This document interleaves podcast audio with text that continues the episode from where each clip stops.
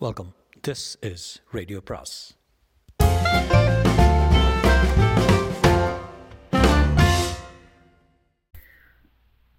அனைவருக்கும் அன்பு வணக்கம். சுஜாதாவின் கம்ப்யூட்டர் கிராமம் அத்தியாயம் பத்து.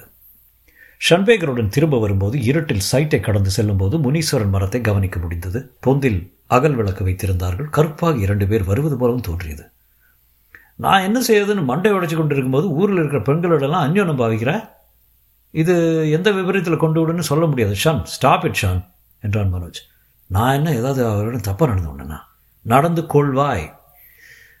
அப்படியெல்லாம் ஏன் உன் மனசுக்குள்ள கற்பனை பண்ணிக்கிற? ஷன்பேகர் ரொம்ப நல்லவன். அவனோட எல்லாரும் கல்யாணமாகாத தங்க தங்கைகளையே ஒப்படைக்கிறாங்க. தெரியுமா? ஐஐடியில் என் ப்ரொஃபஸரு அவர் மகளை என்னோட அனுப்பி வச்சார். ரொம்ப நம்புங்க நான். ஷான் எனக்கு இருக்கிற பிரச்சனை போதும். நீ வேறு பாஷை தெரியாமல் எங்கேயாவது கை வச்சு கிராமத்தின் கோபத்தை உள்ளாகி விட்டால் ஏற்கனவே நரபலி அது இதுன்னு பேசுகிறாங்க நரபலியா? ஆ அந்த நடேச பண்டிதர் அதான் சொன்னார். நரபலி கொடுத்து பிரீதி பண்ண வேண்டுமா? முனீஸ்வரனுக்கு. இன்ட்ரெஸ்டிங் இன்ட்ரெஸ்டிங்கா அவ்வளவுதான் அவனுக்கு. நரபலி சம்பிகர் ஒரு குழந்தைய பலி கொடுக்கணும். அதுக்கு நாம் பணம் கொடுக்கணுமா? வெரி இன்ட்ரெஸ்டிங் கொடுத்துடலாங்கிறியா? சச்சே மனோஜ் நீ ரொம்ப குழம்பி இருக்க மரத்தை வெட்டணுமே. என்ன செய்யறது? சொல்லு. நீ சொன்னது போல் போலீஸ் பந்தோபஸ்துடன் காலையில் வெட்டிடுறது. காவல் நிலையத்துக்கு சென்று பந்தோபஸ்து கேட்குறேன். அறை திரும்பிய போது யாரோ உருவம் வாசல் தெரிய கிட்டை பார்த்ததில் டிசியின் மனைவி. என்ன? பிரமிளா பிரமீளா ரொம்ப அழறா. நீங்கள் வந்து சமாதானம் சொல்லணும். என்னாச்சு? டோட்டுவை காணோம். பதறிக்கொண்டு டிசியின் வீட்டுக்கு சென்றான். அவள் கூடத்தில் உட்கார்ந்து கொண்டு விசித்து சின்ன பெண் போல அழுது கொண்டிருக்க. என்ன பிரமிளா? டோட்டு காணாமல் போயிடுச்சு. எப்போ?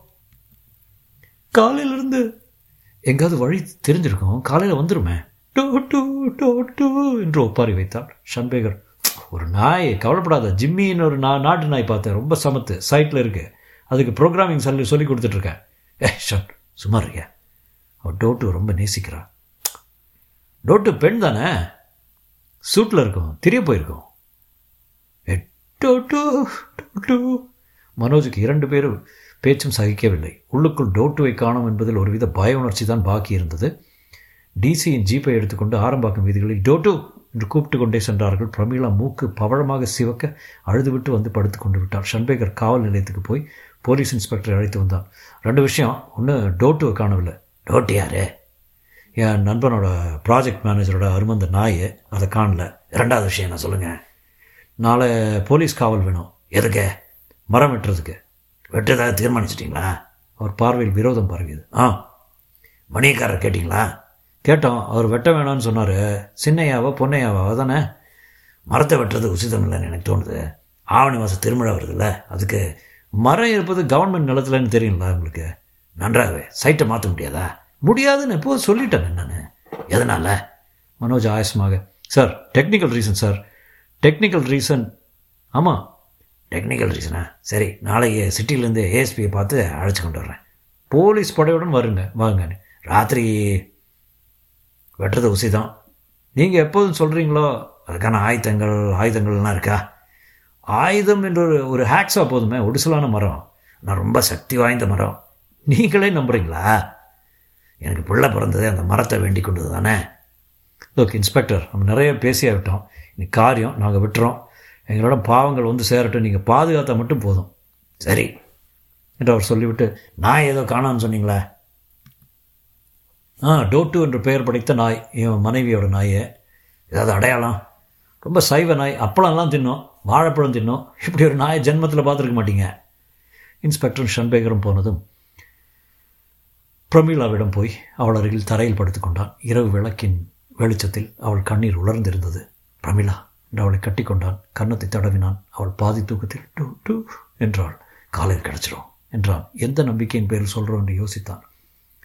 இன்ஸ்பெக்டர் சொன்னான் என்றான். ஆமாம் கண்டுபிடிச்சு கொடுத்துட்றேன்னு சொல்லியிருக்காரு. பிரமிளா அவன் மடியில் படுத்து எனக்கு பயமாக இருக்குது இங்கே வேண்டாம். பம்பாய் போயிடலாமே என்றான். வேலை முடியணுமே. நான் போகிறேன் நீ அப்புறம் வா. பூரா கரப்பான் பூச்சியெல்லாம் இருக்குது டோக்டர் சாப்பிடவே இல்லை. மறுபடியும் அழ ஆரம்பித்தான். காலையில் நிறைய சாப்பிட கொடுக்கலான்னு? அவன் மடியில் அவளை ஒரு அவளே ஒரு நாய்க்குட்டி போலத்தான் படுத்து கொண்டிருந்தால் அவன் காலரை பிடித்து இழுத்துக்கொண்டு ஒரு கையால் அவன் கையை பத்திரப்படுத்தி உஷ்ணமாக மூச்சு விட்டு தூங்கினாள் அவள். காலை எழுந்தபோது பிரமிளா பாத்ரூமில் குளிக்கும் சப்தம் கேட்டது. எப்போ எழுந்த? என்றான். வா வா.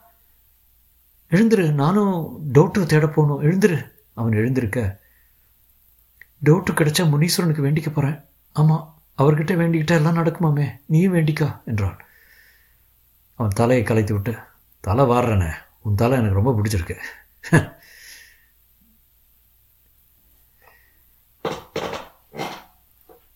பெண்டாட்டினா எப்படின்னா இருக்கணும். தலை வாரி விட்டு பூட்ஸ் பாலிஷ் போட்டு உன் பேர் என்ன நலாயினியா பிரமீலா எங்க? முத்தா கொடு பார்க்கலாம். ஆளப்பாரு என்று அவனை பொய் கோபத்துடன் மார்பில் குத்தினாள். இருவரும் குளித்து விட்டு புறப்பட ஆயத்தமாக வாசல் கதவை திறந்தபோது கீதை கட கதவருகில் டோட்டு கிடந்தது. தொடரும்.